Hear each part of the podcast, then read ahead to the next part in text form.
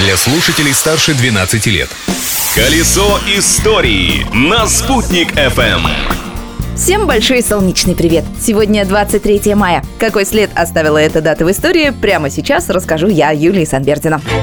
Праздник дня! Всемирный день черепахи отмечается сегодня. Причем отметить его могут не только владельцы этих неспешных рептилий, но и вся наша республика. Особенно Баймакский, Зианчуринский и Хайбулинский районы. Ведь именно там водится европейская болотная черепаха. В длину она может достигать 25 сантиметров. Днем питается насекомыми, реже растениями, а ночью спит на дне водоема. Зимует там же. К сожалению, с каждым годом численность популяции снижается, поэтому этот вид занесен в Красную книгу республики. Трагедия дня.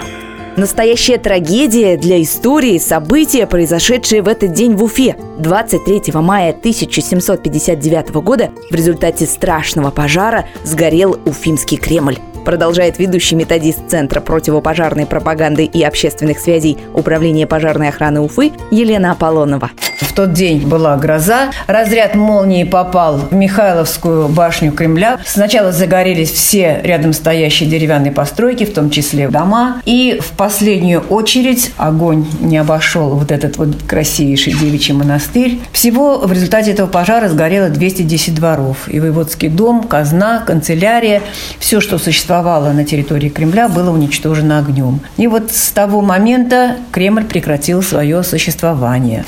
Как выглядел Уфимский Кремль до пожара и как он сгорел, можно увидеть своими глазами в музее Центра противопожарной пропаганды. Находится он в Уфе на улице Октябрьской революции 14. Вход свободный. Но самая большая потеря, которая случилась во время этого пожара, как считает краевед Анатолий Чичуха, это то, что сгорел архив Уфимской канцелярии. В связи с этим возникло множество вопросов, которые до сих пор не разрешены. Например, само обоснование Уфимской крепости. Какие еще важные документы погибли в огне, теперь уже никто никогда не узнает. Вот такой знаменательный для нашей истории денек. А завтра будет значимый день для всех, кто использует кириллицу. Ведь 24 мая – это день славянской письменности и культуры. Но так как завтра понедельник, день рабочий, день тяжелый, отметить праздник решили сегодня на новой набережной реки Белой. Песни и танцы будут звучать и радовать зрителей с утра до самого позднего вечера. А Спутник ФМ будет ждать вас с 20 до 21.00. Я же, Юлия Санбердина, буду ждать вас на Уфимской волне завтра с новой исторической справкой дня. Ведь прошлым нельзя жить, но помнить его необходимо. Колесо истории на «Спутник FM.